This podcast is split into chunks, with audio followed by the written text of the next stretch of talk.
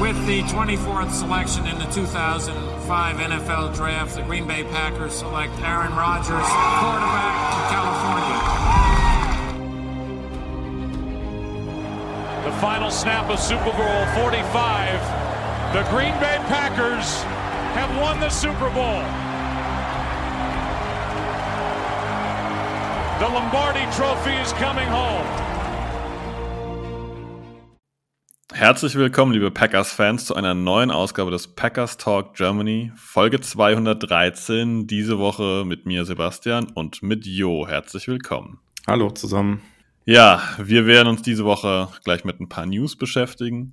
Da wird Jo euch einen kleinen Überblick über ja, Vertragsumgestaltung bei den Packers geben. Wir werden auch noch ein bisschen über die Thematik Aaron Rodgers garantiert ein paar Worte verlieren und auch was über den Coaching-Staff. Und danach wollen wir heute auf Brian Gutekunst eingehen, wie er sich als GM so macht, vor allem mit dem Blick auf den Draft.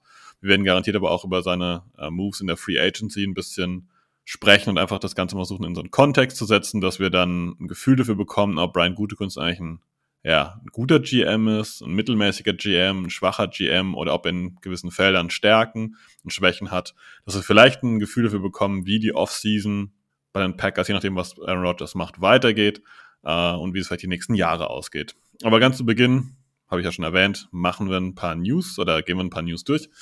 Und ähm, ja, die Packers haben einen Coach verloren und zwar ist das Michael Spurlock. Das ist jetzt kein Coach, den man vom Namen her oft gehört hat, aber der war im Special Team nicht unwichtig, denn er war der Special Teams Assistant Coach und den hat äh, Rich Bisaccia entsprechend äh, auch mitgebracht, ähm, zusammen mit Byron Storer, der ebenfalls damals äh, ja, neu kam und Spurlock hat sich vor allem um die, die Qualität, war Quality Control Assistant äh, Coach, ja, darum hat er sich hauptsächlich gekümmert. Der geht jetzt Richtung Western Kentucky und wird dort Receiver Coach.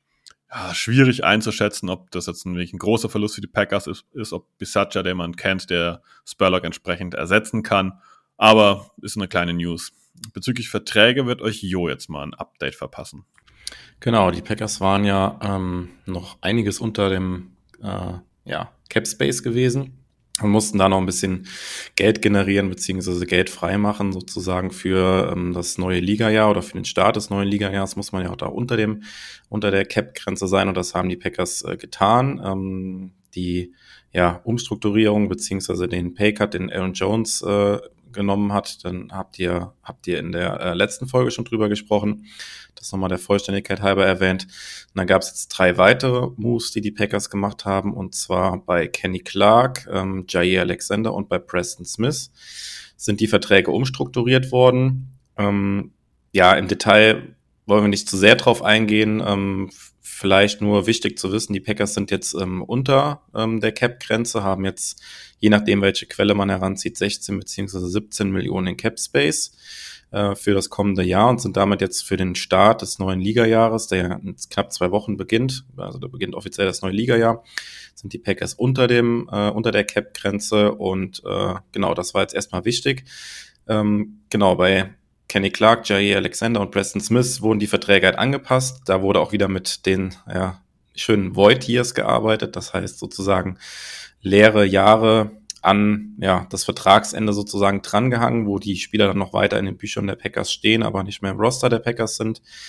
Ähm, letztes Jahr hatten wir dazu auch einen Artikel bei uns auf der Homepage, wenn ihr da noch mal reinlesen wollt, wenn ihr genauer wissen wollt, wie das funktioniert, wie man mit der Umstrukturierung von ähm, Verträgen Capspace ähm, kreieren kann. Äh, dann klickt da gerne mal in den Artikel nochmal rein. Ähm, ist äh, Prinzip immer noch aktuell und findet ihr äh, ganz einfach, wenn ihr bei Google einfach Packers Germany Void Years sucht, dann kommt ihr direkt auf den Artikel, äh, den äh, Tobi damals geschrieben hat letztes Jahr. Und genau, da ist eigentlich alles erklärt, wie sowas funktioniert. Ähm, ja, also das so viel zu den Verträgen. Es gibt dann noch ein paar ähm, weitere Baustellen oder Verträge, die in der nächsten Zeit halt angepasst werden könnten, damit man ähm, weiteren Cap Space freimachen kann. Ähm, zum einen könnte es noch was geben bei ähm, äh, Campbell, unserem Linebacker, Rasul Douglas könnte man noch was machen. Ähm, und bei unserem Panther Pat, Pat O'Donnell, da gibt es noch Potenzial, wo man ähm, ja Capspace kreieren könnte. Und ähm, ja, kommen wir sicherlich im Laufe der Folge noch ein bisschen drauf zu sprechen. Es gibt ja auch ein paar Positionen, wo sich ein bisschen was verändert wird, wo man vielleicht in der Free Agency auch noch ein bisschen äh, Cap Space gerne äh, zur Verfügung hätte. Ähm, genau, das heißt, da könnte auf jeden Fall noch was passieren. Genau, und einen Namen, den ich jetzt noch nicht genannt habe, ähm, den hat äh, Brian Gutekunst aber in seiner Pressekonferenz, die er gegeben hat im äh, Zuge des äh, Combines äh, in Indianapolis, findet das ja wieder statt, ähm, waren die GMs schon da und haben mit den Medien gesprochen, auch Brian Gutekunst, und ähm, hat da auch angedeutet, dass man auch mit David Bakhtiari Gespräche führt ähm, wegen einer Umstrukturierung und auch einem möglichen Paycut, den er vielleicht hinnehmen müsste. Ähm, ja, Sebastian, einfach mal die Frage an dich. Ähm, was glaubst du, wie das, wie das ausgeht? Also klar, man kann den Vertrag natürlich auch umstrukturieren und da auch wieder mit den Voitiers arbeiten. Ähm, oder glaubst du, dass realistisch ist, dass vielleicht Bakhtiari sogar auf ein bisschen Geld verzichtet? Ich würde es durchaus als realistisch ansehen. Ich weiß nur nicht, inwieweit man das mit dem Verbleib von Aaron Rodgers koppeln muss. Also mein Gefühl sagt Paycard ja, wenn Rodgers weiter bei den Packers spielt. Paycard wesentlich schwieriger mit Ja zu beantworten, wenn Rogers kein Packer ist. Das ist rein Gefühl. Ich habe keine, keine Evidenz, keine, keine Basis dazu, das so zu äh, thematisieren, aber das ist so das, was ich denke irgendwie. Aber wichtig wäre es für die Packers hier ein bisschen Platz noch zu schaffen. Was man vielleicht noch ergänzend sagen kann, dieser Cap Space, den die Packers jetzt haben, ein Teil davon ist quasi schon wieder belegt und zwar für die äh, Rookies. Also wenn man im Draft dann Spieler zieht, die kriegen dann standardmäßig Verträge und da sind, glaube ich, so 11 Millionen eingeplant. Das heißt, wenn man diese 16 Millionen an Cap Space jetzt ähm, ja, sich notiert, muss man davon eigentlich so 10 bis 11 Millionen wieder abziehen, weil die sind schon fix, die in die Draft Picks eigentlich reingehen. Außer es gäbe den Fall, dass die Packers dieses Jahr alle Draft Picks in naher Zukunft gegen irgendwelche Spieler eintauschen, dann äh, wäre das wieder hinfällig. Aber das ist bei den Packers, glaube ich, sehr unrealistisch. Genau. Ähm, ja, weitere Aussagen, die Gute Kunst bei deiner Pressekonferenz getätigt hat. Ähm, da freust du dich schon drauf, drüber zu sprechen, Sebastian, hast du im Vorgespräch schon gesagt. Ähm, mehr oder weniger hat er auch angedeutet, dass ähm, Adrian Amos wohl nicht zu den Packers zurückkommen wird. Ja, traurig. Äh, ich bin bekennender Fan von Adrian Amos. Ja, das letzte Jahr war jetzt nicht so doll, aber insgesamt hat er in drei von vier Jahren sehr gut abgeliefert. Er ist immer noch nur 29. Da gibt es andere Safeties, die äh, auch mit 29, 30, 31, 32 gute Leistungen abliefern. Und, und ich persönlich hätte ihn mir sicherlich ja, zurückgewünscht ähm, als Veteran da hinten in der Defense und äh, als jemand, der seine Position auch kennt. Vielleicht sprechen wir darüber auch gleich noch, dass äh, gute Kunst in dem Bereich auch die äh, Versatility, also die äh, schwieriges Wort auf Deutsch zu setzen, die ähm, die Option, diverse Spieler rumzuschieben. Also Rasul Douglas hat er angesprochen, dass der eventuell Safety spielen könnte ähm, in einem kleinen Interview mit Larry McCracken. Er ist übrigens auf der Packers Homepage, auch ganz interessant. Ähm, hat das angesprochen, dass äh, Daniel Savage und, Larry, und äh, Rasul Douglas als Safety spielen könnten. Wenn ich mir vorstelle, okay, die beiden plus vielleicht ein Rookie, das ist natürlich auch schon wieder ein Safety-Spot, der sehr, sehr jung ist. Und Eric Stokes hat jetzt auch eineinhalb Jahre erst äh, ja, äh, als Cornerback auf NFL-Niveau gespielt. Ich hätte ihn als Veteran gerne zurück und ich fand ihn nie so schlecht. Ich fand, dass äh, ja, das System nicht so gut zu ihm gepasst hat. Ähm, vielleicht, das ist ein völlig, völlig wirrer Gedanke, aber äh, John Johnson, der Dritte, wurde von den Rams, ne Gott, von den Browns entlassen. Der war aber bei den Rams, hat dort Safety gespielt. Unter Joe Barry. Das ist einfach mal so ein Name, den ich jetzt hier mal ganz kurz droppen will. Den würde ich im Auge behalten, ob die Packers da nicht äh, rangehen, weil das könnte jemand sein, den sie vielleicht wollen. Aber äh, jetzt schweife ich völlig ab. Adrian Amos, ich bin traurig, wenn er nicht zurückkommt. Ja, ich kann damit leben, auch wenn natürlich die Situation jetzt vor Draft und Free Agency dann gerade auf der Safety-Position nicht besonders äh, rosig aussieht. Ähm, ja, wenn man jetzt Daniel Savage da mal ein bisschen ausklammert, wo man jetzt nicht genau weiß, was man jetzt äh, ja mit ihm in der Barry Defense so genau machen soll. Ist er jetzt Safety, ist er ein Slot Corner oder ist er für gar nichts zu gebrauchen? Ja, also da gibt es auf jeden Fall eine Lücke und da schließt auch im Prinzip eine Aussage von äh, Gute Kunst an, der gesagt hat, das ist eigentlich keine Aussage, die überrascht, ähm, dass Tight und Safety die größten Needs sind für die Packers im Draft. Da gibt es wenig zu widersprechen, oder Sebastian? Man kann einfach nur zufrieden sein, dass wir das selbst treffend analysiert haben. Es wäre schlimmer, wenn er sagen würde, das größte Need ist Running Back und Cornerback. Äh, ja, ist so, ist gut, dass sie es erkannt haben. In diesem Larry McCracken-Interview ähm, auf der Packers-Seite sagt er auch noch, dass die Thailand-Klasse ihm ein bisschen tiefer vorkommt als die letzten Jahre. Ich glaube, wir werden dieses Jahr einen äh, Thailand-Pick sehen und ich glaube, er wird auch nicht allzu spät sein von den Packers. Dieses, dass genug Tiefe da ist, lässt schon wieder so ein bisschen drauf äh, spekulieren, dass die Packers vielleicht in Runde 2, 3 da vielleicht eher rangehen als zu früh oder früher als ähm, mit ihrem First-Round-Draft-Pick, aber wir werden dieses Jahr einen Titan im Draft sehen, da bin ich mir 100% sicher.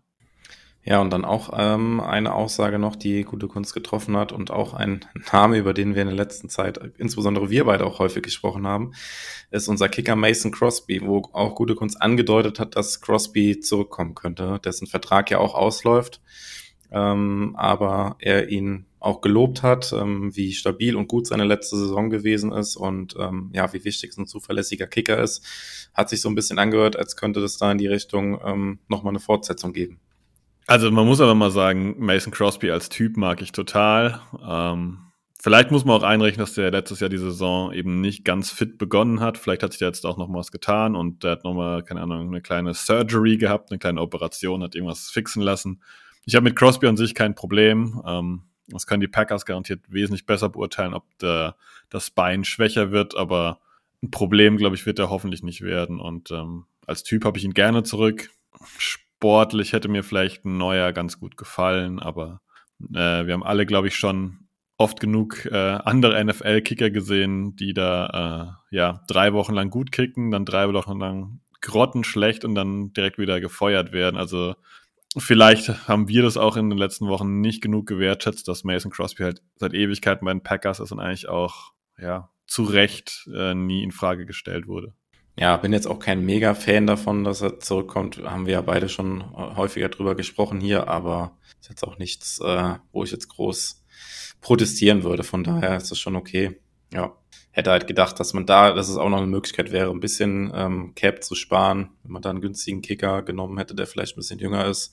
Aber ist natürlich auch immer mit einem gewissen Risiko verbunden und von daher ist das okay soweit. Ähm, ja, und dann ja eigentlich eine News noch, die keine News ist. Natürlich wurde gute Kunst auch wieder dann angesprochen auf die Situation mit Aaron Rodgers.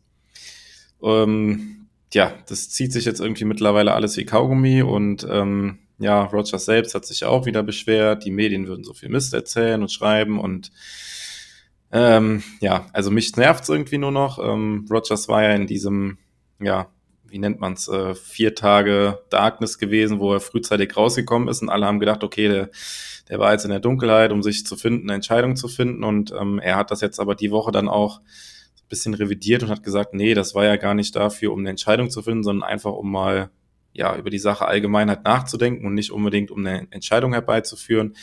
Ähm, er hat gesagt, er wird früh genug ähm, eine Entscheidung bekannt geben, was auch immer das heißt. Ja, und gute Kunst angesprochen auf die Situation dann äh, in dem Interview ähm, zu der Situation, hat gesagt, alle Optionen liegen auf dem Tisch.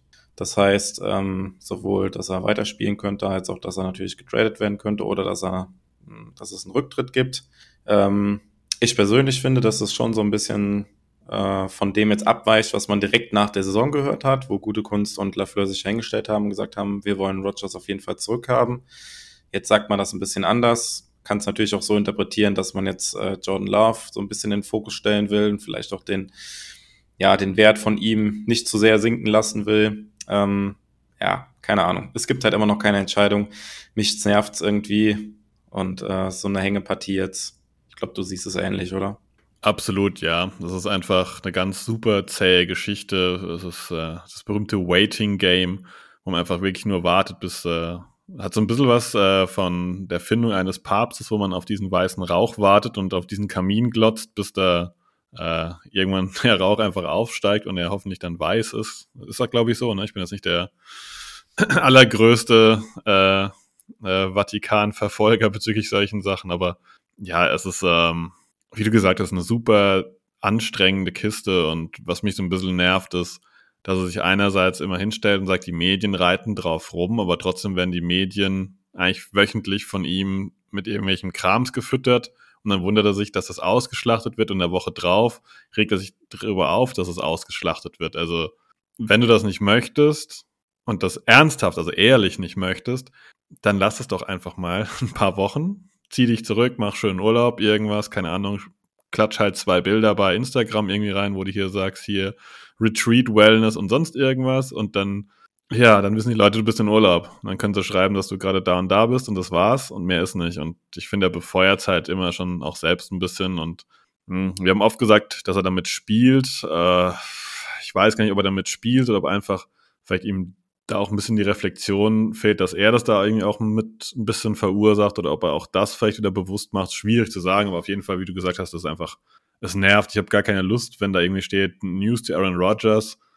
Ich weiß, was da im Prinzip steht. Also ich warte eigentlich nur auf den Tag, wo es dann heißt, jetzt haben wir wirklich eine Entscheidung, alles andere ist vorgeplänkelt, dass dann und dann die Entscheidung kommt und dann ist der Prozess, sieht so und so aus und die haben gesprochen, sie haben noch nicht gesprochen oder sie haben nur ein bisschen gesprochen, sie haben nur die ersten Buchstaben ausgetauscht, es ist ein Rätsel, was auch immer, es ist, ja, es nervt.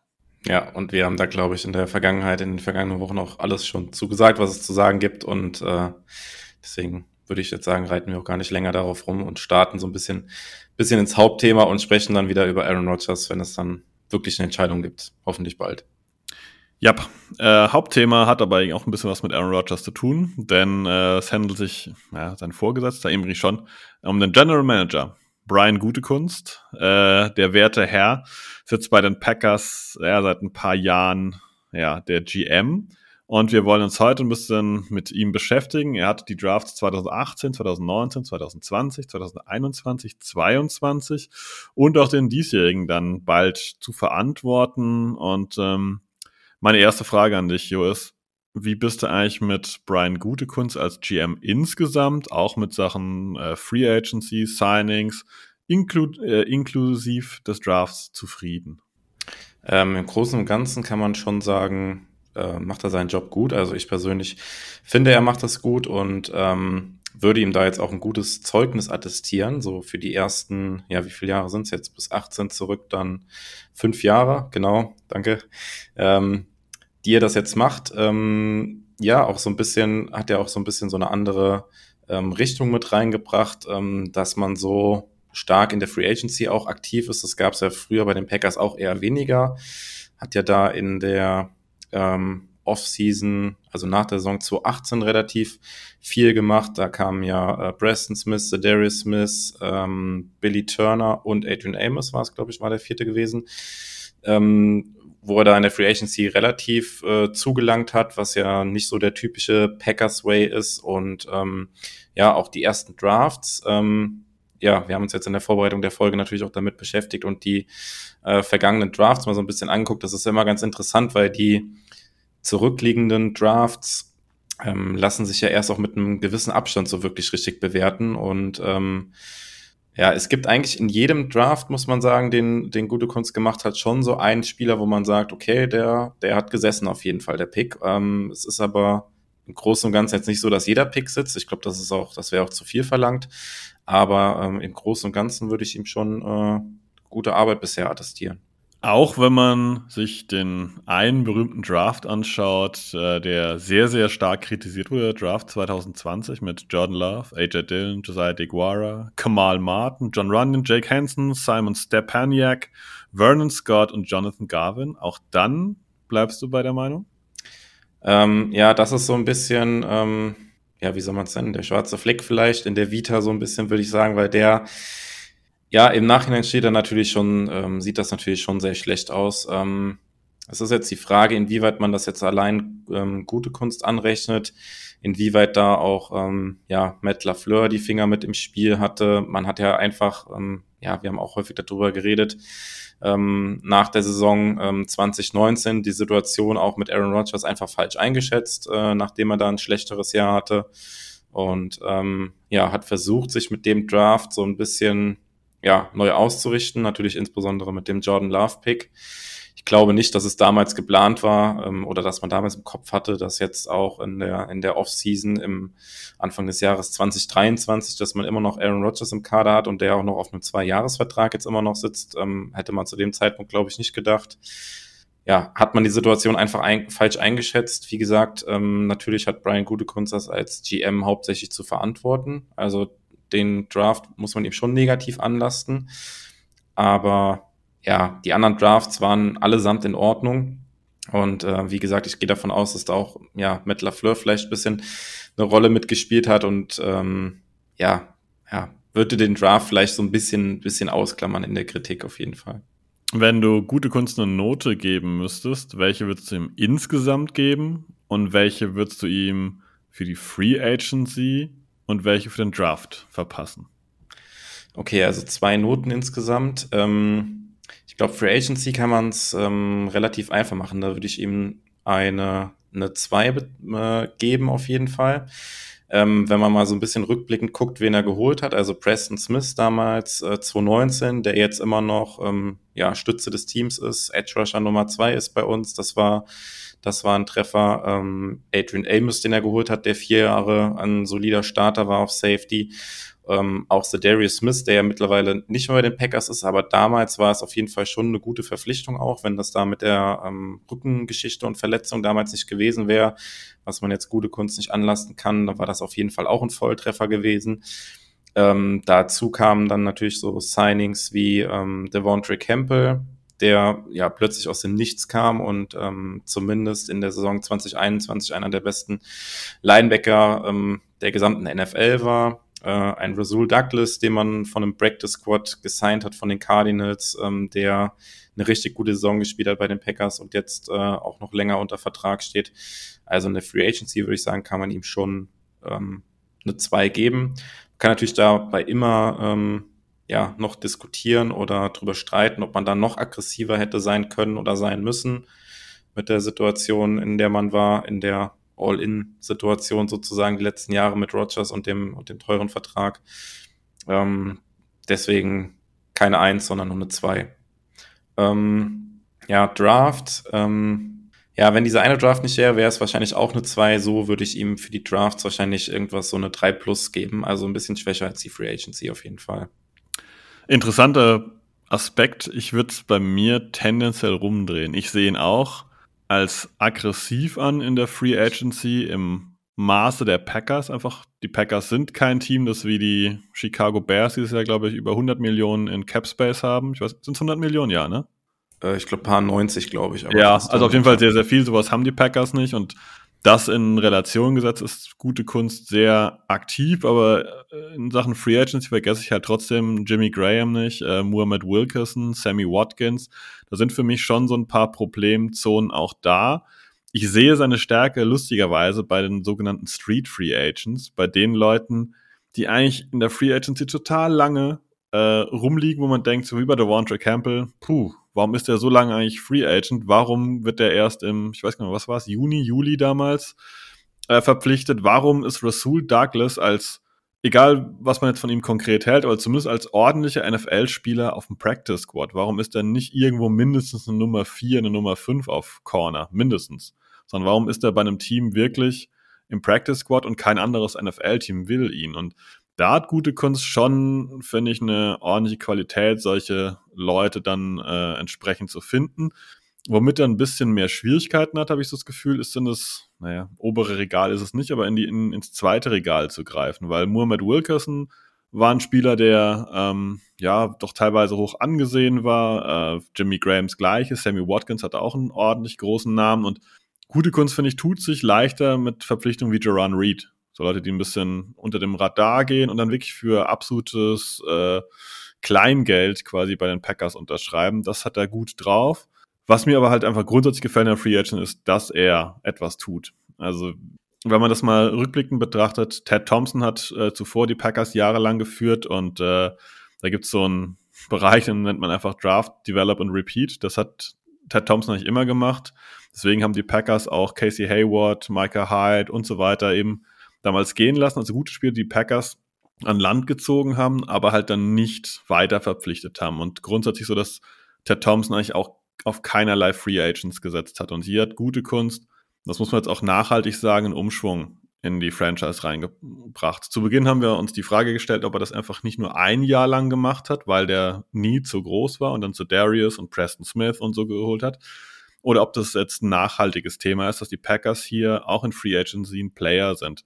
Und das würde ich sagen, sind sie. Immer natürlich in den Maßstab, dass man dann jetzt nicht die, den größten Cap Space frei hat. Aber das halte ich für einen positiven Aspekt. Ich glaube halt, dass die Auswahl in der direkten Free Agency Phase ein bisschen besser sein könnte. Dafür ist halt seine Stärke halt alles, was so ein bisschen hm, übrig bleibt, liegen bleibt, ist gar kein freundlicher Begriff, aber was einfach länger verfügbar ist, da dann eine, eine starke Seite drin.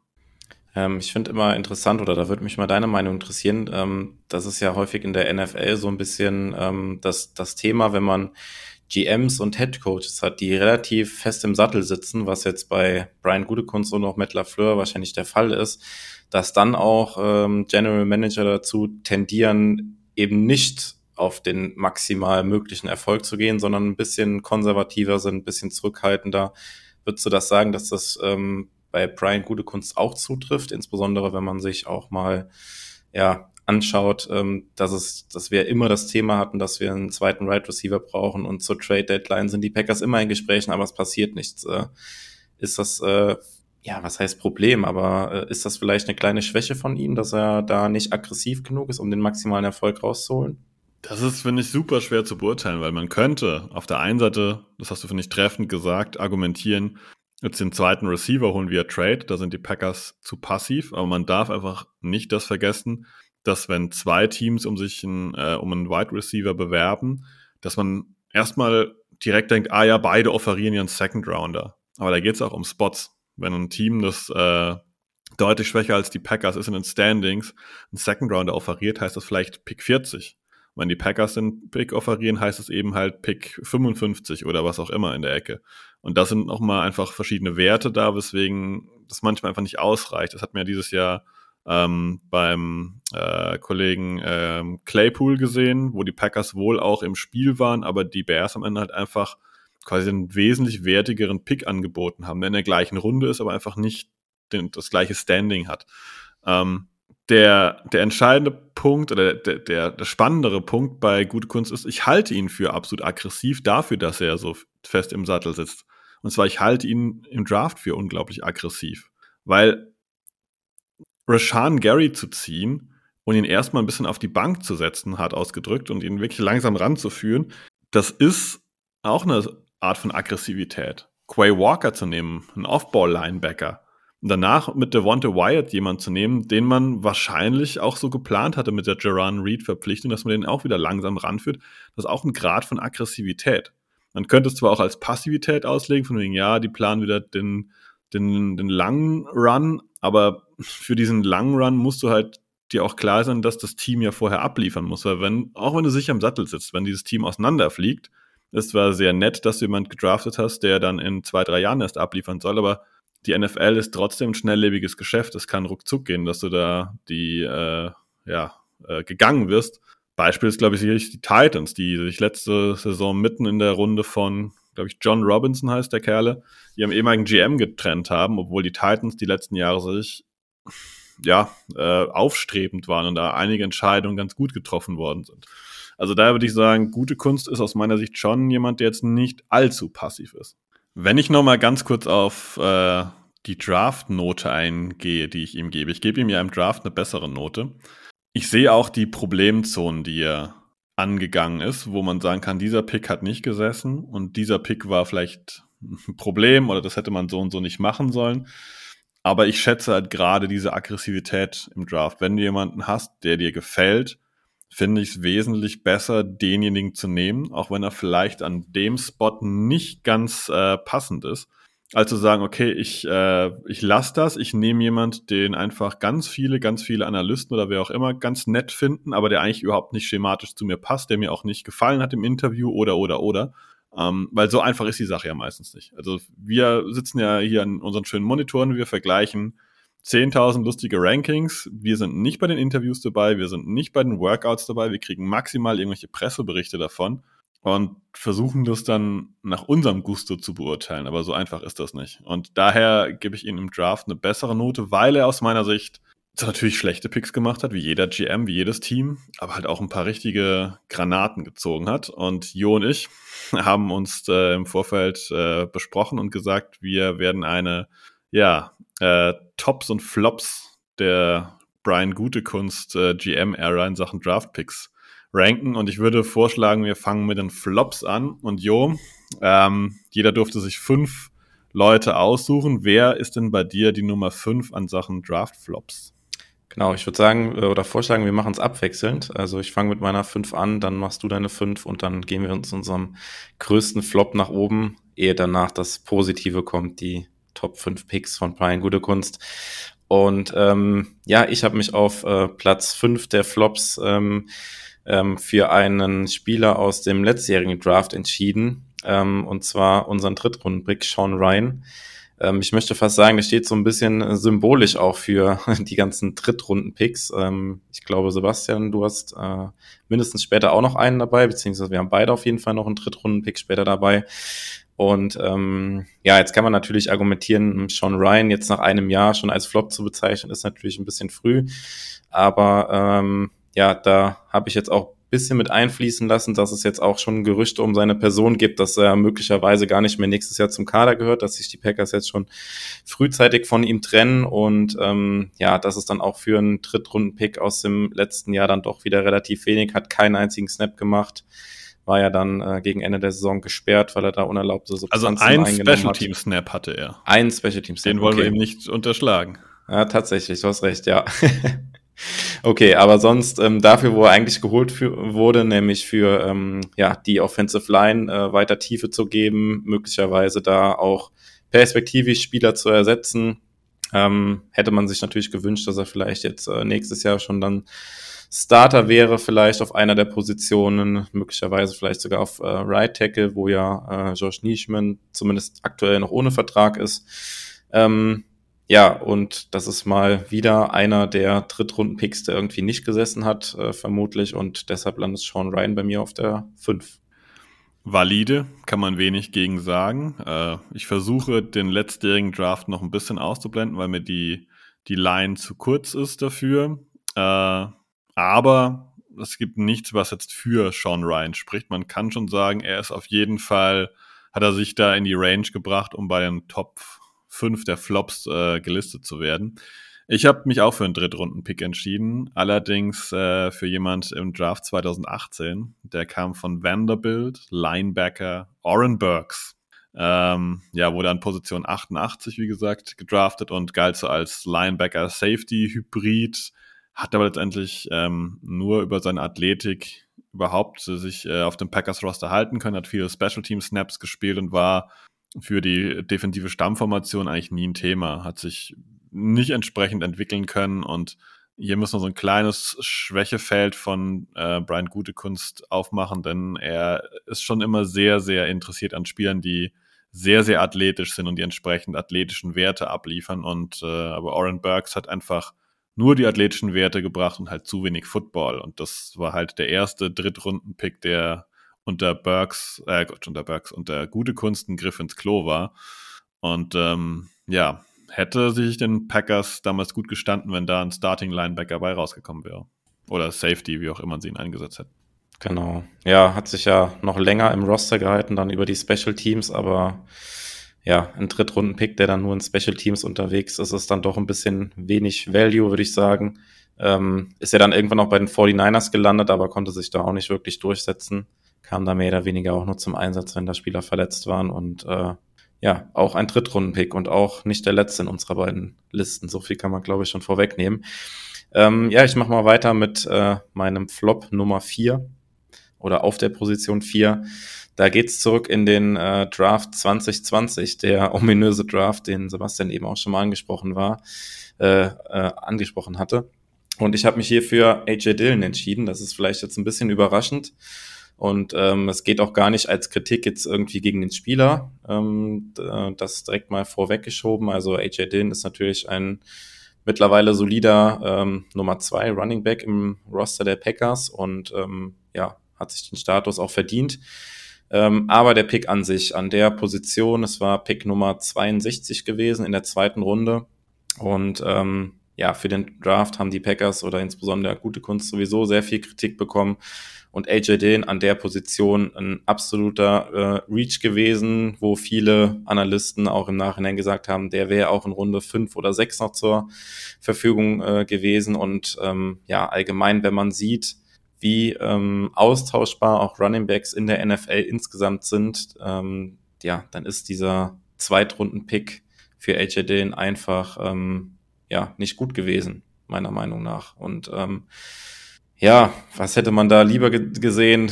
Da gibt's viele Positionen und das sind ja jetzt auch, ähm, ja, wenn man jetzt zurückguckt, sind jetzt ist es dann jetzt drei Jahre her. Das sind jetzt halt potenziell Spieler, die jetzt halt als Starter auf anderen Positionen äh, fehlen, sei es ein, ein Safety halt oder ein Starting Tight End, den man da gerne gesehen hätte, die jetzt äh, ja bisschen mehr Impact auf das Roster hätten oder auf die kommende Saison als ein Running Back Nummer zwei.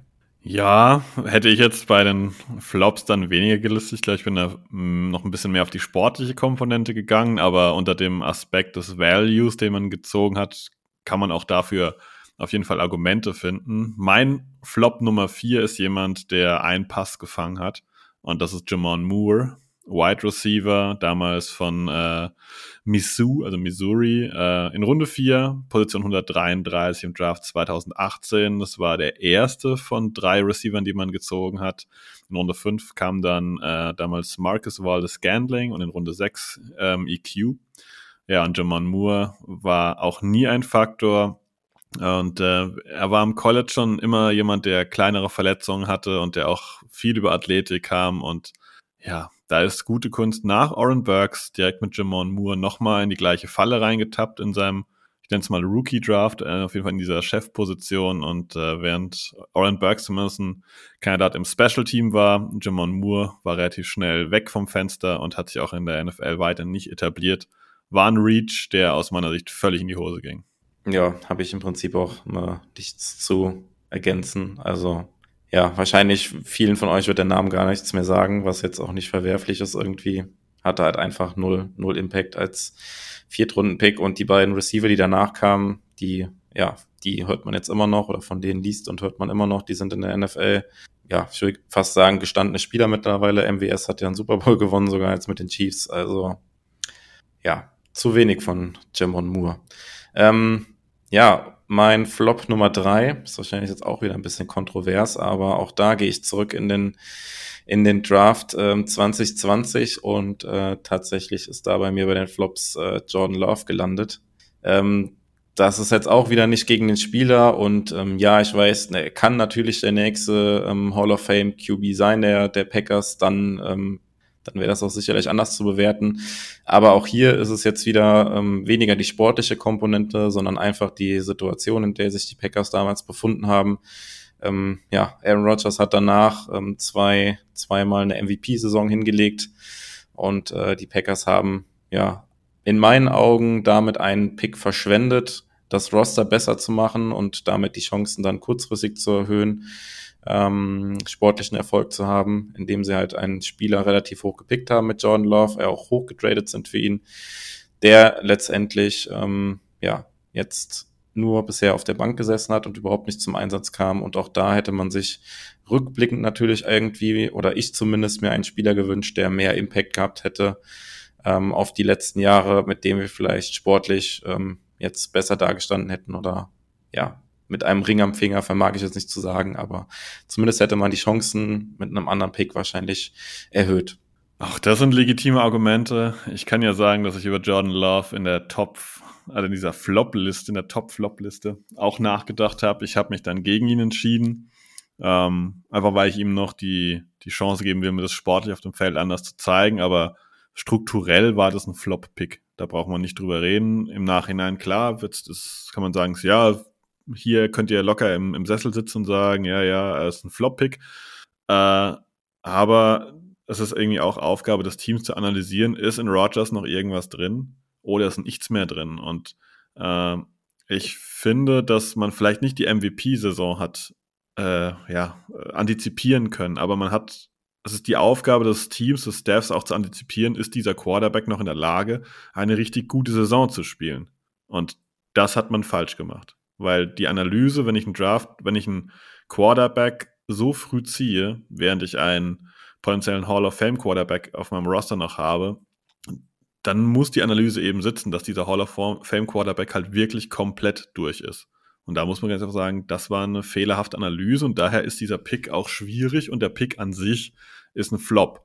egal wer da jetzt, wer da jetzt als Name steht. Da könnte auch ein anderer Name unter Quarterback stehen. Es geht hier also aus meiner Sicht wenig um den Namen Jordan Love, sondern darum, dass ein Quarterback 2020 so früh gezogen wurde, obwohl man einen Hall of Fame, potenziellen Hall of Fame Quarterback auf dem Roster hatte.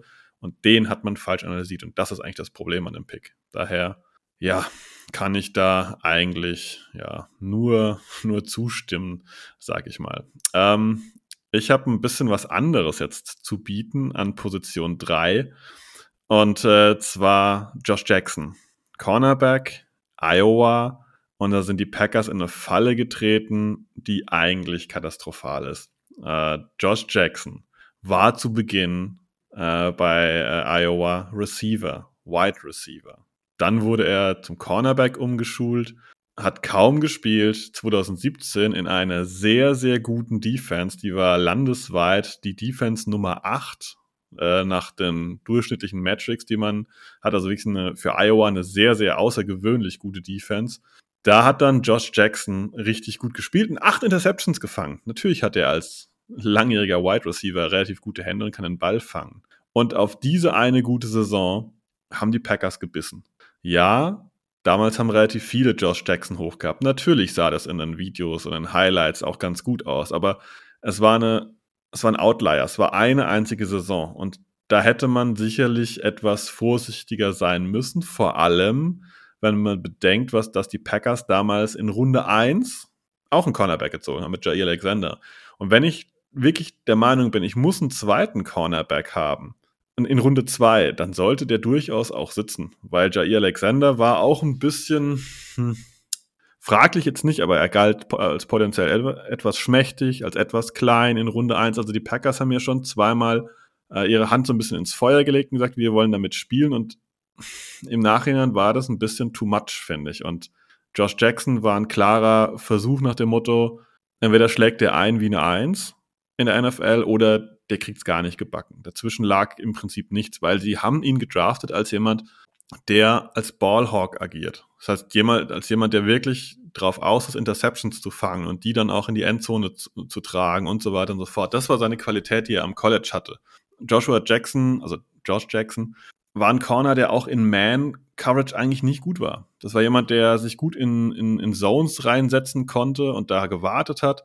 Und ähm, der hat auf NFL-Niveau dieses, dieses Verfolgen von Receivern hat der wirklich nie inhaltlich tief gelernt. Und äh, weil man einfach weiß, dass in der NFL dann doch wieder immer wieder Press-Man-Coverage gespielt wird, da war Josh Jackson völlig verloren. Und das war derart früh im Draft. Also es war Runde 2, Pick 45, also jetzt auch nicht irgendwie relativ spät in Runde 2, sondern eher so Mitte bis vorne. Das war kein guter Pick. Punkt. Ich habe da im Prinzip nichts zu ergänzen, denn äh, Josh äh, Jackson landet nämlich bei mir auch in der Liste und zwar ist das nämlich dann mein nächster Platz, sozusagen mein zweitgrößter Flop und ähm, ja, du hast im Prinzip alles gesagt. Also äh, es gab damals so den Hype um ihn dann äh, in dem 2018er Draft und ähm, ja, die Packers sind mehr oder weniger drauf angesprungen. Ähm, wurden im Nachgang des Drafts auch sogar für den Pick so ein bisschen gefeiert, wenn man das jetzt äh, nochmal rückblickt. Äh, und viele fanden den, den Pick halt gut. Ähm, ja, im Nachhinein war es halt ein Griff ins Klo gewesen. Äh, und gerade das, was du angesprochen hast, dass ähm, Jair Alexander auch schon so ein bisschen, ähm, dass man da auch schon so ein bisschen gezockt hat, äh, mit Jackson dann nochmal gezockt hat, das äh, ja, muss man auf jeden Fall kritisieren. Und äh, ja, Pick 45 ist natürlich schon ein relativ hoher Pick, der ja dann leider quasi keinen Impact hatte. Ich muss da noch mal ganz kurz äh, einstreuen, wenn man sich jetzt mal rückblickend betrachtet. Mein Top 5 Flop-Pick war 2018 in Runde 4. Äh, Quatsch, in Runde 3. Mein Top 4 Flop-Pick war in Runde 4 2018 und mein Top 3 Flop-Pick war in Runde 2 2018. Also aus meiner Sicht hat gute Kunst, nämlich mit den Kollegen Josh Jackson, Oren Burks und Jamon Moore, dreimal hinter Jair Alexander wirklich gezockt wie du es gerade ge richtig gesagt hast. Und das kannst du eigentlich nicht machen. Also du kannst sicherlich mal zocken, aber es war wirklich dreimal, also einmal, wo er auf eine ganz kurzfristige hohe Leistung gezockt hat. Und ähm, ja, die anderen zwei war halt rein auf Athletik gezockt und das ist äh, natürlich einfach komplett in die Hose gegangen. Und ähm, ja, also das, das, das war kein Knaller von äh, Brian Gute Kunst, das muss man einfach so deutlich sagen. Und war ja, war ja auch sein erster Draft als GM, muss man ja sagen. Und der erste Pick hatte auf jeden Fall gesessen, Jay Alexander. Und ähm, ich finde auch ähm, MVS und EQ in Runde 5 und 6, das ist dann noch ganz okayes Value, was man dann spät bekommen hat. Aber ansonsten, gerade in den mittleren Runden, sieht der Draft sehr bescheiden aus, ja. Das Lustige ist halt, dass er sich wahrscheinlich von ein paar Kleinigkeiten, also ich habe das alles nochmal so ein bisschen äh, Revue passieren lassen, von Kleinigkeiten hat äh, ja begeistern lassen. Denn Josh Jackson, wenn ich bei dem nochmal kurz eingreife, der hat fünf seiner acht Interceptions innerhalb von zwei Wochen gefangen. Drei Stück gegen Ohio State, sieht man immer gerne. Ohio State ist immer ein gutes College. Und zwei Stück gegen die Wisconsin Badgers und hat dabei zwei Touchdowns erzielt. Man könnte behaupten, dass die Green Bay Packers da vielleicht ein bisschen angefixt waren von jemand, der gerade in ihrem nahen Umfeld äh, plötzlich innerhalb von zwei Wochen derart abliefert und dass man sowas vielleicht gerne hätte. Man könnte fast meinen, dass da vielleicht ein bisschen der Vibe ein bisschen zu stark war und die Analyse ein bisschen zu schwach. Aber wenn du jetzt schon deine zwei mit Josh Jackson durch hast, dann kann ich ja direkt weitermachen, oder? Genau, jetzt sind wir gespannt, wen du auf zwei hast. Ich gehe ausnahmsweise wirklich mal aus dem Draft 2018 raus. Ähm, bewege mich allerdings nicht allzu weit davon entfernt. Ich gehe in den Draft 2019 in Runde 3 an Pick 75 und äh, habe mich für Jay Sternberger entschieden. Der aus meiner Sicht ähnlich wie Josh Jackson ähm, ja ein, ein Opfer der Emotionen der Packers quasi war. Denn Jay Sternberger hat äh, bei Texas AM gespielt, aber da auch nur ein Jahr wirklich gut am College. Ähm, und da haben die Packers direkt zugegriffen und gesagt, das ist unser Tight für die Zukunft. Und ja, Steinberger hat das nie beweisen können, hat im ersten Jahr kaum gespielt, äh, waren immer auch wieder Verletzungen im Spiel. Und im zweiten Jahr hat er dann ja ein paar Snaps gesehen, aber auch dann schon mehr aus dieser Fullback, H-Back-Rolle so ein bisschen teilweise. Und er war letztendlich kein NFL. Titan hat man auch gesehen, er war danach bei den Seahawks und bei Washington und bei den Steelers ja, irgendwie noch auf dem Practice Squad teilweise unterwegs und ist mittlerweile in der USFL gelandet bei den Birmingham Stallions und versucht da noch ein bisschen Football zu spielen. Seine Karrierestatistiken in der NFL sind 12 Receptions für 114 Yards bei einem Touchdown. Und das bei dem Need, den die Packers seit Jahren eigentlich auf Titan haben, wo sie am Ende die letzten Jahre Robert Tonyan reingespielt hat, ein undrafted Free Agent, der am College Wide Receiver war, wo ein 38-jähriger Mercedes Lewis rumläuft und der dritte, vierte Tight End war meistens irgendwas zwischen Tyler Davis und wer da sonst noch über den Squad gelaufen ist. Also das ist schon ein schlechter Pick gewesen, wenn sich jemand in dem Bereich nicht mal einen Platz auf dem Roster sichern kann. Ja, habe ich im Prinzip auch wenig zu ergänzen. Ähm, ich hatte es ja eben bei meinem Platz 5 sozusagen schon gesagt, Sean Ryan, der so ein bisschen symbolisch steht auch für äh, die ganzen Drittrunden-Picks, da hätte ich ähm, oder habe ich auch über einen Jay Sternberger nachgedacht, den ich da hätte auch nennen können. Ähm, ja, du hast im Prinzip alles gesagt. Ähm, genau, deshalb würde ich auch schon weitermachen dann mit meinem äh, größten Flop. Und ähm, ja, ich glaube, der, der Name, das ist äh, wenig überraschend jetzt für euch auch. Und äh, wir gehen wieder in die dritte Runde im Draft 2021. Und äh, mein größter Flop ist Amari Rogers, äh, Wide Receiver. Pick Nummer 85 damals gewesen. Ähm, auch damals die Packers ja für ihn hochgetradet dann in der dritten Runde. Ähm, ich glaube, ein Viertrunden-Pick war es damals gewesen. Die Packers hatten eigentlich zwei Viertrunden-Picks, den sie geopfert haben, um da ein paar Spots hochzukommen und um Amari Rogers zu ähm, picken. Ja, und wir haben in der Saison, glaube ich, ähm, häufig genug über, die, über den Namen gesprochen. Ähm, der Need of Right Receiver ist ähm, ja bekannt bei den Packers, ähm, nicht erst seit dem Abgang von Devontae äh, Adams äh, zu den Raiders. Ähm, fehlt halt einfach konstant irgendwie so eine, so eine gute Nummer zwei und die Packers haben gedacht, mit Amari Rogers da jemanden gefunden zu haben und das war dann tatsächlich auch komplett wieder ein ja, Griff ins Klo sozusagen. Ja, es gab schon, ja, oder in, man hat nach dem Draft dann gesagt, ähm, guter Spieler jetzt, das ist äh, perfekt, weil man ja hat Randall Cobb und Amari Rogers kann dann ein Jahr hinter ihm äh, sitzen und lernen und das ist ja genau die Rolle, die Randall Cobb ausführt, die Amari Rogers dann zukünftig ausführen kann und ähm, ja, die Saison war Amari Rogers dann im Prinzip nur noch in den Special Teams aktiv und auch da hat man ja zu lange an ihm festgehalten. Ähm, ja, letztendlich ein verschenkter Pick und hätte man damals einen Right Receiver gezogen, irgendwie, der halbwegs Impact gehabt hätte, würden wir wahrscheinlich jetzt in dieser Offseason nicht darüber sprechen, dass wir auf Right Receiver immer noch ein Need haben und äh, da wahrscheinlich auch in der Free Agency oder im Draft wieder zuschlagen müssen. Ja, du hast mir auch meinen Pick Nummer eins jetzt auch schon vorweggenommen, Amari Rogers, auch bei mir die Nummer eins liegt einfach daran, ähm, jetzt muss ich mal einen kleinen Rant Richtung dem berühmten Senior Bowl loslassen, weil ich kann das gefühlt langsam nicht mehr hören, dass irgendwelche Leute beim Senior Bowl so extrem abgeliefert haben und dann plötzlich die tollen NFL-Prospects sind. Ich drück's mal simpel aus. Wer häufig College Football kennt, der kennt die Spieler, die plötzlich beim Senior Bowl abliefern, eigentlich ganz gut. Wer dadurch weniger schaut, der ist dann da plötzlich geflasht von irgendwelchen Spielern, die da aus in Anführungszeichen kleineren Teams kommen und da abliefern. Und ich möchte einfach ein paar Headlines zu Amari Rogers mal vorlesen im Zuge seiner Senior Bowl Sache.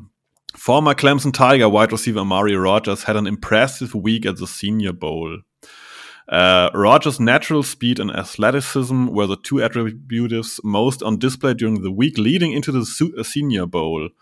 Uh, Clemson Tiger uh, receiver Martin Rogers arrived at the Senior Bowl with a desire to impress NFL Scouts. Auf gut Deutsch, er hat es in der Saison nicht auf die Kette bekommen, die Leute entsprechend zu beeindrucken, aber beim Senior Bowl dann. Und genau da sind die Packers auch reingefallen. Amari Rogers hatte am College immer schon Probleme mit den Händen. Er hat schon immer Drops gehabt. In der Senior Bowl Woche konnte er das ein bisschen vermeiden. Und aber das bleibe einfach mein, also meiner Meinung treu. Wer in der, in der ganzen Saison gut abliefert, der wird wahrscheinlich auch durch eine schlechte Senior Bowl Woche jetzt nicht unbedingt ins Bodenlose fallen. Aber was man wohl kann, ist da seinen Draft-Stock ein bisschen hochschieben, aber die wenigsten können das dann beweisen. Amari Rogers war kein überragender Receiver am College, war da übrigens auch kein überragender Returner, womit die Packers dann am Ende ein bisschen versucht haben, die ganze Geschichte irgendwie zu strecken. Und das hat man am Ende auch gesehen. Es war einfach ein Reach und das Schlimme ist, wie Jo schon gesagt hat, man hat da noch Draftpicks investiert. Man hat sich da noch ein bisschen bewegt, um Amari Rogers irgendwie zu kriegen und das ist eigentlich das Bittere, dass ja, da vielleicht was anderes möglich gewesen wäre und Amari Rogers jetzt kann man wieder sagen, die Packers haben schlecht kommuniziert, aber das ist irgendwie auch Teil des Prozesses, der zum Draft gehört. Ich muss kommunizieren ob ich diesen Spot im Team überhaupt frei habe. Und am Ende haben die Packers Rogers gezogen und ihm einen Veteran vor die Nase gesetzt. Und diese Rolle als Slot Receiver ist eine Rolle, in der eigentlich weniger durchgewechselt wird. Bei Outside Receivern gibt es schon mal so ein bisschen, dass da ähm, je nach Setup der eine oder andere mal ins Spiel kommt. Die Slot Receiver Rolle ist relativ fest. Da gibt es eigentlich kein Team, das zwei Slot Receiver hat, die sich den Job quasi teilen. Und es war einfach ganz schlecht antizipiert von den Packers und es ging ja eigentlich schon nach dem Draft los. Ja, vielleicht wird Rogers auch aus dem Backfield laufen gelassen. Hat er im College auch schon nicht wirklich gemacht. Also das ist einfach von alles solche Phrasen, um die ganze Sache irgendwie ein bisschen zu retten. Und das war ein ganz, ganz grottiger Pick. Punkt. Aus meiner Sicht. Genau, gibt es noch nichts zu ergänzen und äh, ja, im Vergleich zu den anderen Drittrunden-Picks, ähm, Oren Burks, äh, Jay Sternberger, die sich zum Teil ja auch noch länger dann im Roster gehalten haben. Zumindest ist halt Amari Rogers nach ja, anderthalb Saisons quasi nicht mehr im Kader gewesen und äh, ja, leider komplett verschenkt. Und ich denke, wir haben alles gesagt. Ähm, ja, seid natürlich gerne oder eingeladen, auch mal eure Flops uns zu präsentieren. Was sind eure Flops? Vielleicht seht ihr es auch komplett anders. Ähm, könnt ihr uns gerne mal schreiben oder mit uns diskutieren. Und ähm, ja, ich würde sagen, dann lassen wir das Negative jetzt hinter uns, Sebastian, und dann pick, äh, picken wir, genau. Äh, gucken wir auf die, äh, auf die Tops, auf die, auf die guten Picks von Gute Kunst. Und äh, ich habe eben angefangen, dann würde ich sagen, darfst du jetzt anfangen.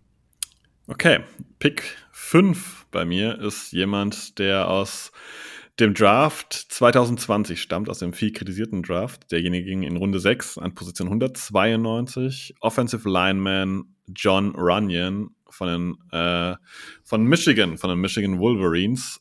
Ist aus meiner Sicht ein guter Pick, weil er ein Starting Guard ist in der NFL. Wir haben gerade im letzten über ihn gesprochen gehabt und äh, ich habe ihn als guten Teil der Offensive Line gesehen, du als etwas schwächeren Teil, aber er ist Teil einer richtig starken Offensive Line in der NFL. Er ist äh, berühmt versatil, er kann Left wie Right Guard spielen Und er ging halt in Runde 6 Richtung Packers. Und er hat jetzt bewiesen, dass er ein Starter ist. Und das ist für mich absolut wertzuschätzen. Und das war ein guter Pick in Runde 6. Mehr kann ich dazu eigentlich gar nicht sagen, weil er macht die Line rund und er macht selten massive Fehler. Ja, ich habe da gar nicht viel zu ergänzen. Ähm, er taucht nämlich in meiner Liste auch noch auf, aber ähm, kommen wir dann gleich zu. Ähm, ja, also muss man nochmal unterstreichen, Sechstrunden-Pick, ähm, 192. Stelle, also das ist äh, nicht gesagt, dass man da noch irgendwie Starting Material findet in der NFL und ähm, ist jetzt sein, sein drittes Jahr und hat sich als äh, wirklich solider ähm, Guard etabliert und ähm, ich glaube, man kann auch sagen, von Saison zu Saison auch stärker geworden. Würde ich so sehen, ja. Ja, ähm, mein fünfter Platz, ähm, da gehe ich in den ja noch aktuellsten Draft zurück, also ins Jahr 2022. Und ähm, auch ich gehe in die O-Line. An der Stelle 140 in der vierten Runde haben die Packers Zach Tom gezogen. Ähm, ja, man kann natürlich jetzt argumentieren, auch ist natürlich noch relativ früh, ähm, das nach einem Jahr schon zu sagen. Aber ich finde, warum ich Zach Tommy ausgewählt habe, in der vierten Runde jemanden zu finden, der ähm, ja im Prinzip direkt als Starter auch ähm, auf Left Tackle funktioniert hat. Hat er sogar auch Right Tackle gespielt, also super ähm, flexibel, auch einsetzbar in der Line. Und äh, so jemanden zu finden in der vierten Runde, ähm, direkt ja, Starting Material sozusagen auch hier in der vierten Runde. Ähm, O-Line picken können die Packers einfach. Haben sie hier auch wieder gezeigt. Ähm, ich bin jetzt gespannt, was Sebastian dazu sagt, weil äh, hatten ja ähm, hier im Podcast auch schon mal die Diskussion, dass äh, Zach Tom durchaus auch einfache Aufgaben gestellt bekommen hat in der O-Line. Und natürlich ist das jetzt auch ein Status quo, den ich jetzt irgendwie bewertet habe. Natürlich muss er das jetzt auch noch irgendwie ähm, bestätigen jetzt im nächsten Jahr oder in den nächsten Jahren, sage ich mal, dass es ein guter Pick war. Aber Stand jetzt würde ich sagen, ist das äh, ein sehr guter Pick von Gute Kunst gewesen in Runde 4 im letztjährigen Draft. Ja, kann man so stehen lassen.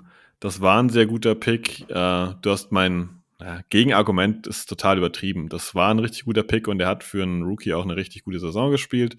Du hast schon erwähnt, er hat teilweise sehr ähm, favorable Matchups bekommen. Also das heißt, sehr gute Matchups, die ihm, ihm liegen. Man hat ihm entsprechend Hilfe aus der O-Line angeboten, wenn da entsprechend starker Edge Rusher kam. Das wurde über so gewisse Metrics dann auch ein bisschen dargestellt. Und er war halt wirklich der Spieler mit Abstand die leichtesten Matchups äh, von an von allen NFL-Tackles bekommen hat. Äh, aber trotzdem muss man sagen, er hat NFL gespielt, er hat das gespielt als Rookie, als Viertrunden-Rookie und ähm, das ist schon auch zu wertschätzen. Also ich habe ihn nicht in meine Liste mit reingenommen, weil ich versucht habe, Leute nach Jahr 1 einfach nicht direkt äh, in diese Top-Flops mit reinzusetzen, weil mir da die, die, äh, ja, die Zeit ein bisschen zu gering ist. Das hatte ich vorhin ja schon bei Sean Ryan erwähnt, aber sagt Tom, ich bin auch absolut zufrieden und er hat eine Chance, in diese Top-Liste bei mir noch reinzuklettern, ja. Wenn ich dann aber direkt auch weitermache bei mir und zu Nummer 4 komme, dann widerspreche ich mir direkt, denn ich habe einen Spieler aus dem letzten Draft mit reingenommen. Und ihr könnt euch denken, Nummer 4 ist bei mir Christian Watson. Der hat äh, trotz Verletzung in der Offseason, trotz holprigem Start in die Saison, hat er letztendlich überzeugt. Und er ist aus meiner Sicht mindestens ein Wide Receiver Nummer 2 und zwar ein guter Wide Receiver Nummer 2 in der NFL und das in Runde 2 zu finden, auch das muss man erstmal machen. Ähm, es gibt genug Wide Receiver, die am Ende eben das nicht schaffen, so, so qualitativ in der NFL zu überzeugen. Und Christian Watson war ein starker Pick der Packers, auch wenn man da investiert hat und zwei Draft-Picks gebraucht hat, um überhaupt mal ein bisschen hoch zu marschieren, um ihn zu holen. Mich hat er überzeugt, guter Spieler. Ich bin froh, dass äh, gute, gute Kunst ihn gezogen hat. Ja, ich kann schon mal vorwegnehmen, äh, Christian Watson ist bei mir nicht drin. Jetzt kann man sich natürlich die Frage stellen, ja, warum nehme ich einen Zach Tom und einen Christian Watson nicht mit rein? Ähm, habe tatsächlich auch zwischen den beiden geschwankt, ähm, habe dann für mich aber entschieden, dass ich von einem, ja, es war ja quasi ein sehr früher Zweitrunden-Pick, also Position 34, also das ist ja dann der, kurz rechnen, zweite Pick in der, äh, in der zweiten Runde. Ähm, dass ich von so einem Spieler dann auch halt schneller Impact in der NFL erwarte ähm, äh, klar, er hatte Verletzungen gehabt, das hat Sebastian angesprochen gerade. Ähm, ja, aber ist jetzt auch nicht so, dass ich sage, es war jetzt, war jetzt ein schlechter Pick oder sowas. Also der wäre jetzt vielleicht bei mir auf Platz 6 oder 7 oder sowas gelandet. Also da habe ich jetzt auch ähm, wenig gegen zu sagen. Ähm, kann auch schnell weitermachen, beziehungsweise schnell wieder an Sebastian zurückgeben, denn mein Platz vier, den ähm, hat Sebastian eben schon auf seinem Platz fünf gehabt und äh, das ist John Runyon. Genau, hatten wir eben schon gesprochen. Möchte ich jetzt gar nichts mehr ergänzen. Aber ich habe eine Frage an dich. Ja, äh, gerne. Gerade weil wir doch die O-Line-Folge hatten. Ähm, und da hattest du, glaube ich, John Running als äh, schwächstes Glied der O-Line bezeichnet. Ist das eigentlich ein Qualitätsmerkmal, wenn man das mal umkehrt, dass du sagst, er war zwar das schwächste Glied aus deiner Sicht in der O-Line, aber das zeigt einfach nur, wie gut die O-Line ist, dass er, obwohl er ein Top-Pick war, der schwächste Part ist?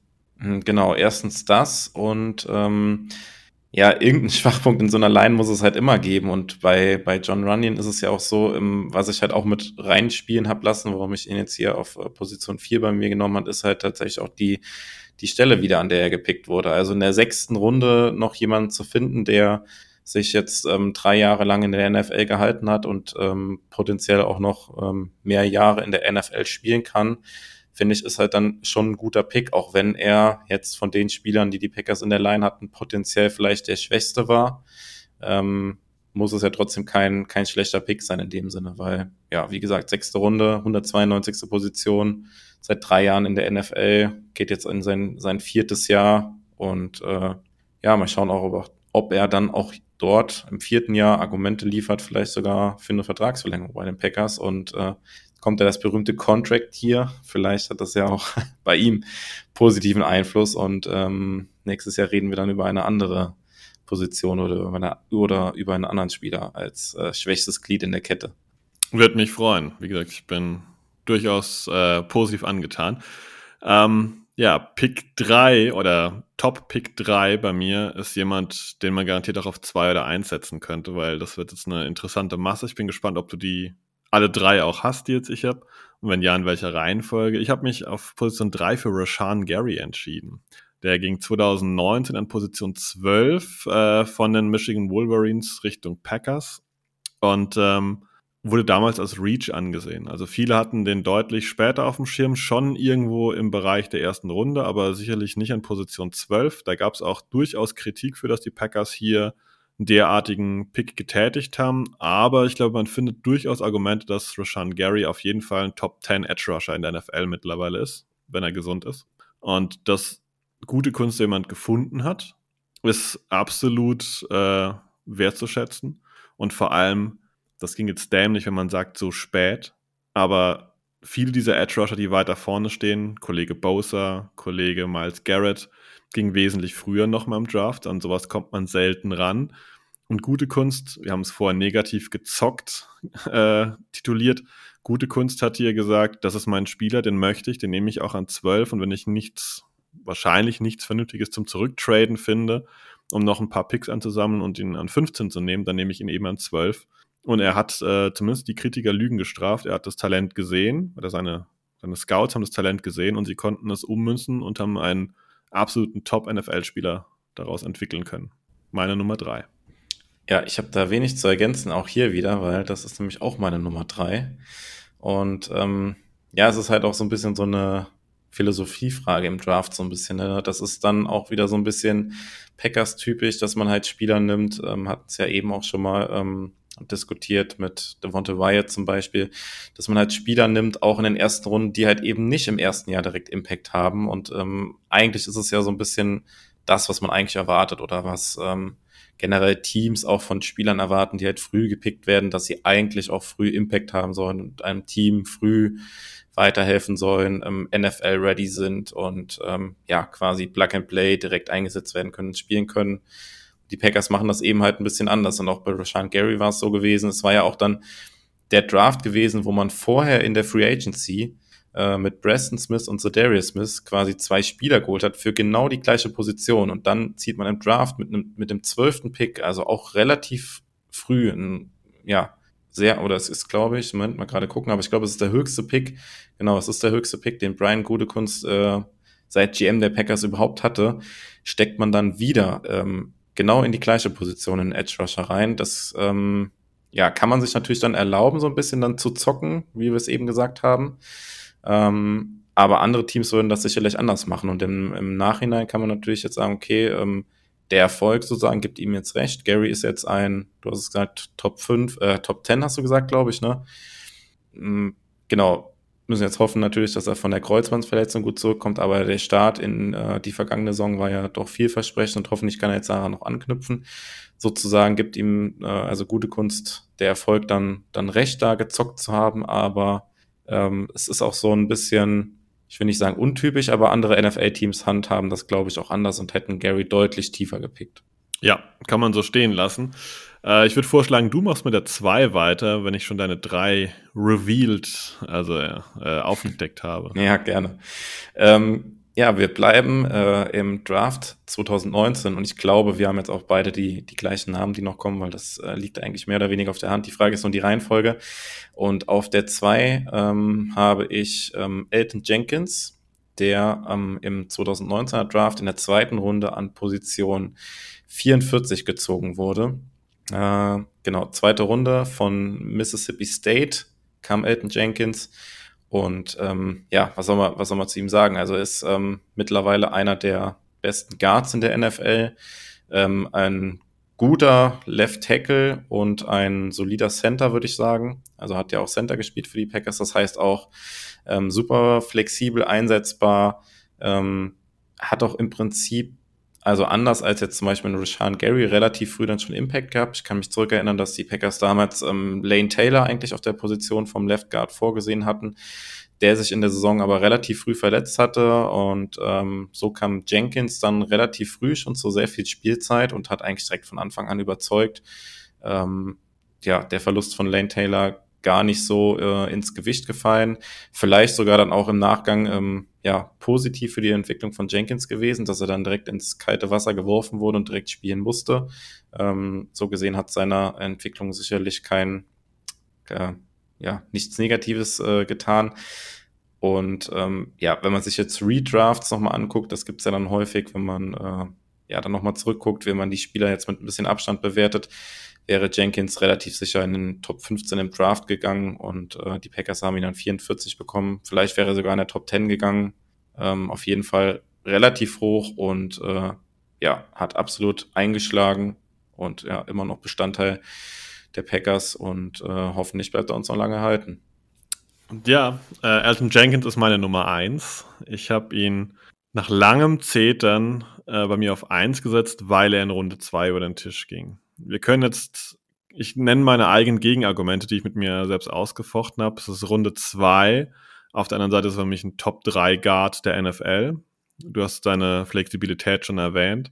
Was man dagegen halten könnte, ist den berühmten Position Value. Wie wertvoll ist ein Guard überhaupt? Ähm, man könnte dagegen halten, dass man mit dem anderen Kollegen, über den wir gleich noch sprechen werden, äh, bei seinem Draft damals noch das eine andere Draft-Kapital eingesammelt hat, als man ihn gezogen hat. Das könnte man auch noch gegen Elton Jenkins einsetzen, aber ich glaube, das jetzt an sich Kaffeesatzleserei. Rashan Gary, Elton Jenkins und der ominöse weitere Spieler, das sind drei absolute Top-Picks gewesen und ähm, für mich ist er die Nummer eins, weil man ihn in Runde zwei gefunden hat und äh, ja, super Guard, super Spieler. Äh, ich bin froh, dass wir den Vertrag verlängert haben, weil ich glaube, mit einem fitten Bakhtiari nebendran, ist die linke Seite bei den Packers einfach zu. Und das für die nächsten paar Jahre.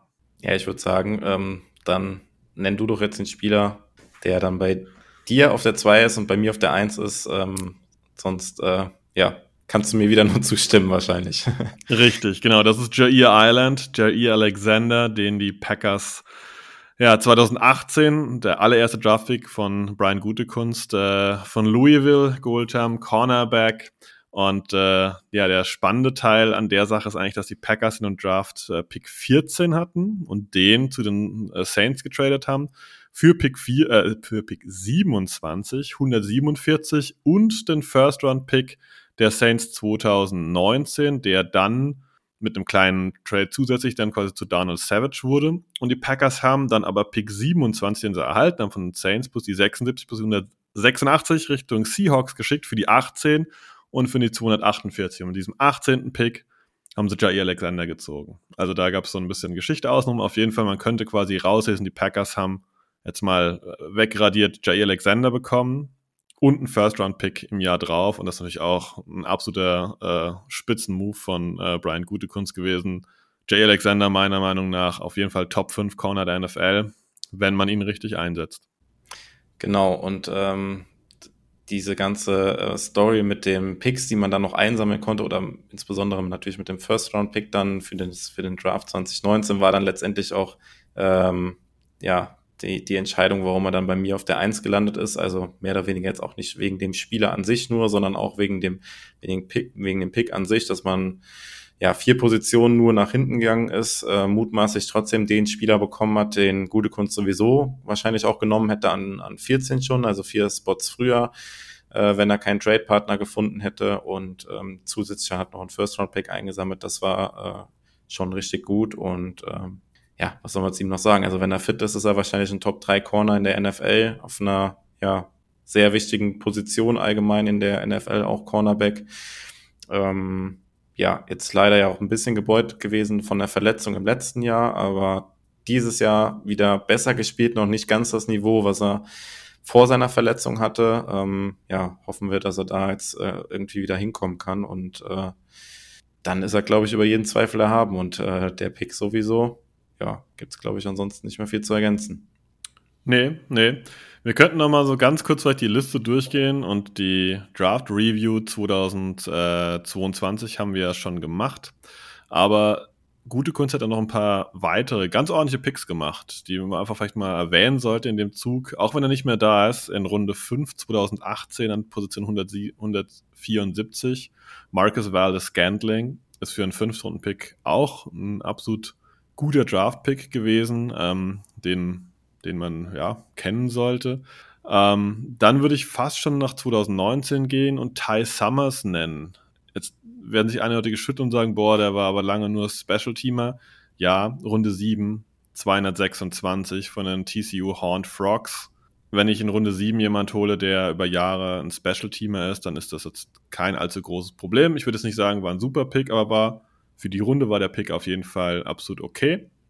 Ähm, 2020, Runde 7, Jonathan Garvin ist immer noch äh, im NFL-Kosmos unterwegs.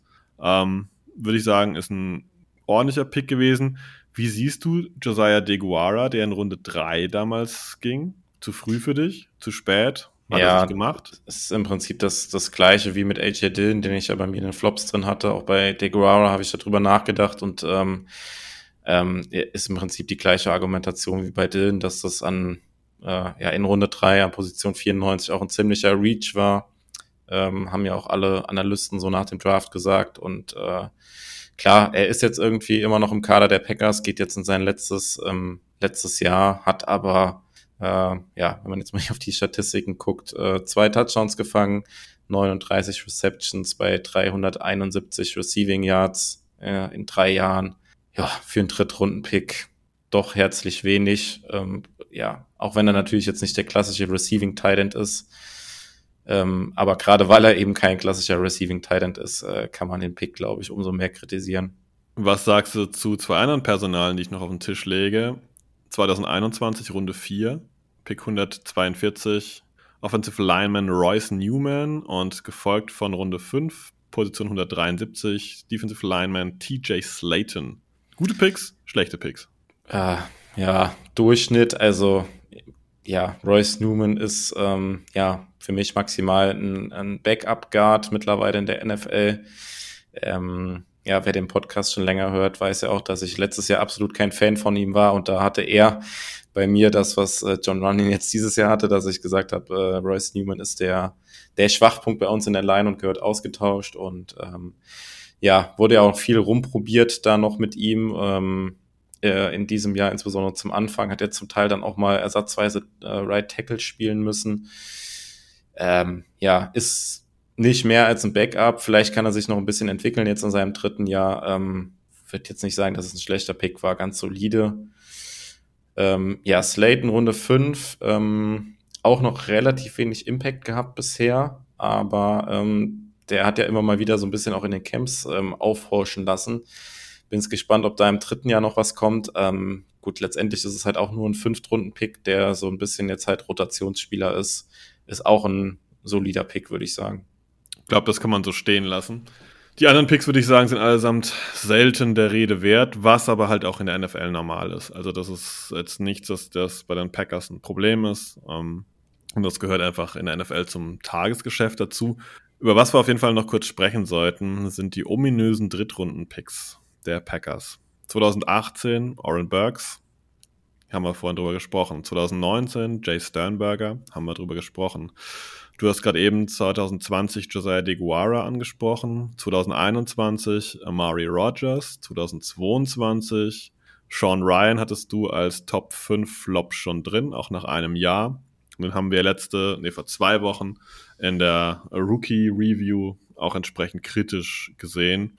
Was ist da eigentlich in Runde 3 los bei den Packers? Kannst du dir das erklären? Warum da so gar kein Pick ja Traction findet, also ein bisschen äh, ja, Griff in der NFL findet, wenn man jetzt mal Deguara als diese Tight End, Fullback, H-Back rausnimmt? Ähm, ja, ist schwierig. Es kann natürlich jetzt auch einfach ähm, Zufall sein, dass immer die Drittrunden-Picks irgendwie nicht eingeschlagen haben. Ähm, aber es kann natürlich auch so ein bisschen damit zusammenhängen, wie die Packers halt Spieler evaluieren und bewerten. Ähm, dass man möglicherweise da auf die falschen Spielertypen setzt und zockt, was vielleicht dann in Runde eins und zwei irgendwie noch funktioniert. Auch in den späteren Runden vielleicht, aber gerade vielleicht an, ja, in Runde drei dann halt irgendwie nicht passt. Aber das ist halt irgendwie auch Spekulation. Also ich persönlich bin jetzt auch nicht jemand, der sich besonders viel mit äh, Scouting und Draft und so weiter auseinandersetzt. Also da machst du äh, deutlich mehr und bin gespannt, was du dazu sagst jetzt gleich auch. Aber ich könnte mir einfach vorstellen, dass es, wie gesagt, damit zusammenhängt, dass die Packers ähm, die Spieler halt ein bisschen anders bewerten oder wie sie sie halt bewerten, dass da auf ihrem Tableau dann halt einfach Spieler rauskommen in der dritten Runde, die ja halt einfach nicht den Value haben, wie die Packers ihn bewerten. Und ähm, ich bin tatsächlich auch mal gespannt, äh, wie das dann jetzt äh, ja in diesem Jahr jetzt weitergeht und in den Jahren danach, weil das ist ja jetzt schon so, dass sich das irgendwie ein bisschen abzeichnet und jetzt auch nichts, das irgendwie ein Geheimnis ist oder sowas. Und da bin ich gespannt, ob das auch irgendwie dann Einfluss darauf hat, ähm, ob die Packers da in den kommenden Jahren ähm, eine andere Strategie fahren, vielleicht auch häufiger mal so einen Drittrunden-Pick dann verwenden, um den wegzutraden oder um sich halt irgendwie auf dem Board ein bisschen zu bewegen. Äh, vielleicht noch lieber dann noch irgendwie Viertrunden-Picks einzusammeln und in der dritten Runde gar nicht zu picken, wobei das natürlich auch irgendwie, ja, also ich sagen, Schwachsinn ist, aber ähm, ob ich jetzt am Anfang der vierten Runde picke oder am Ende der dritten Runde, ist wahrscheinlich letztendlich dann auch egal. Also das, das steht halt dann ein anderes Label drauf, aber ja, es ist in der gleichen Region. Ähm, ja, bin aber trotzdem gespannt, ob sich das irgendwie so wie so ein roter Faden jetzt weiter durchzieht durch die Draft-Karriere von Brian Gutekunst oder ob die Packers möglicherweise da ähm, ja, ob gute Kunst den Spiel sozusagen umdrehen kann und da ist auch mal ein Drittrunden-Pick sitzt, weil ähm, es ist ja schon immer noch ein relativ hoher Pick, immer, das muss man sagen. Dritte Runde ist jetzt, das tut schon weh, dass die alle nicht gesessen haben. Ja, ich kann dir in, in großen Teilen zustimmen, vor allem was du gesagt hast, dass die Packers das, glaube ich, ein bisschen hm, anders evaluieren als viele andere Teams. Vor allem das würde ich äh, so festhalten wollen. Denn wenn man jetzt mal so von, es gibt keinen Standard-Draft, aber wenn man von einer normal starken NFL-Draft-Klasse ausgeht, dann ist klar, dass so 30, 40, vielleicht auch 50 Spieler irgendwo im Bereich der Runde 1 gesehen werden. Da gibt es dann Diskussionspunkte, ob es ein paar mehr, ein paar weniger sind. Aber das ist so der Bereich, die dann auch in den berühmten Mock-Drafts irgendwie da so ein bisschen verarbeitet werden. Und äh, da draften die Packers dann ihren Spieler in Runde 1. Und ähm, mit Glück fällt einer in diesem Bereich noch zu ihnen in Runde 2. Und dann sind die Packers oft in Runde 3 ein bisschen später dran. Und ähm, im Englischen gibt es diesen Bereich Swing for the Fences. Also es kommt aus dem Baseball, dass man halt für den Zaun hinten äh, durchklopft, quasi auf Home Run geht. Und das ist so ein bisschen Packers Way. Weil wenn man das, die Drafts von gute Kunst ansieht, dieses, du hast es vorhin so schön Zocken genannt, was er auch teilweise in Runde 1 macht. Roshan Gary, ganz früh, viele denken, oh, wow, wow, wow, wow, ähm, kann man das so früh machen? Und dann zwei Edge Rusher auch in der Offseason äh, sign. Trey Alexander, danach Josh Jackson nachschießen. Ähm, das ist so ein bisschen Brian gute Kunst, weil 2018, Runde 5, Offensive Lineman Cole Madison, Washington State. Bei den Cougars, das war vorher bekannt, dass der äh, durchaus mentale Probleme hat. Das hat er auch damals nicht ablegen können. Ja, ähm, und solche Spieler, die scheinen ihn grundsätzlich zu reizen. Äh, da gibt es eine ganze Reihe von Kamal Martin, Linebacker Minnesota 2020. Da war völlig klar, dass der ein Problem hat, gesund zu bleiben. Das war im College schon so. Der war, hatte dauernd irgendwas. Und bei den Packers hat er ja eine Saison überstanden, dann wurde er, glaube ich, direkt wieder gecuttet.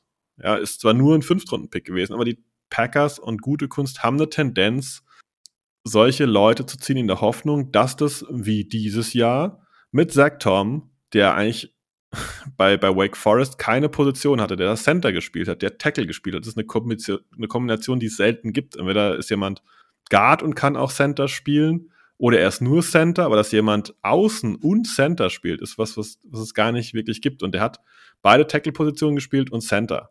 Dann haben wir Kingsley Enakbare. Naja, der ist jetzt nicht gefallen, weil er wenig Talent hatte. Da muss irgendwas gewesen sein. Die Packers haben Kylan Hill gezogen, wo wir teilweise sportlich begeistert waren, aber es scheint vielleicht intern ein kleiner Freak gewesen zu sein, dass man ihn während der Saison vor die Tür setzt.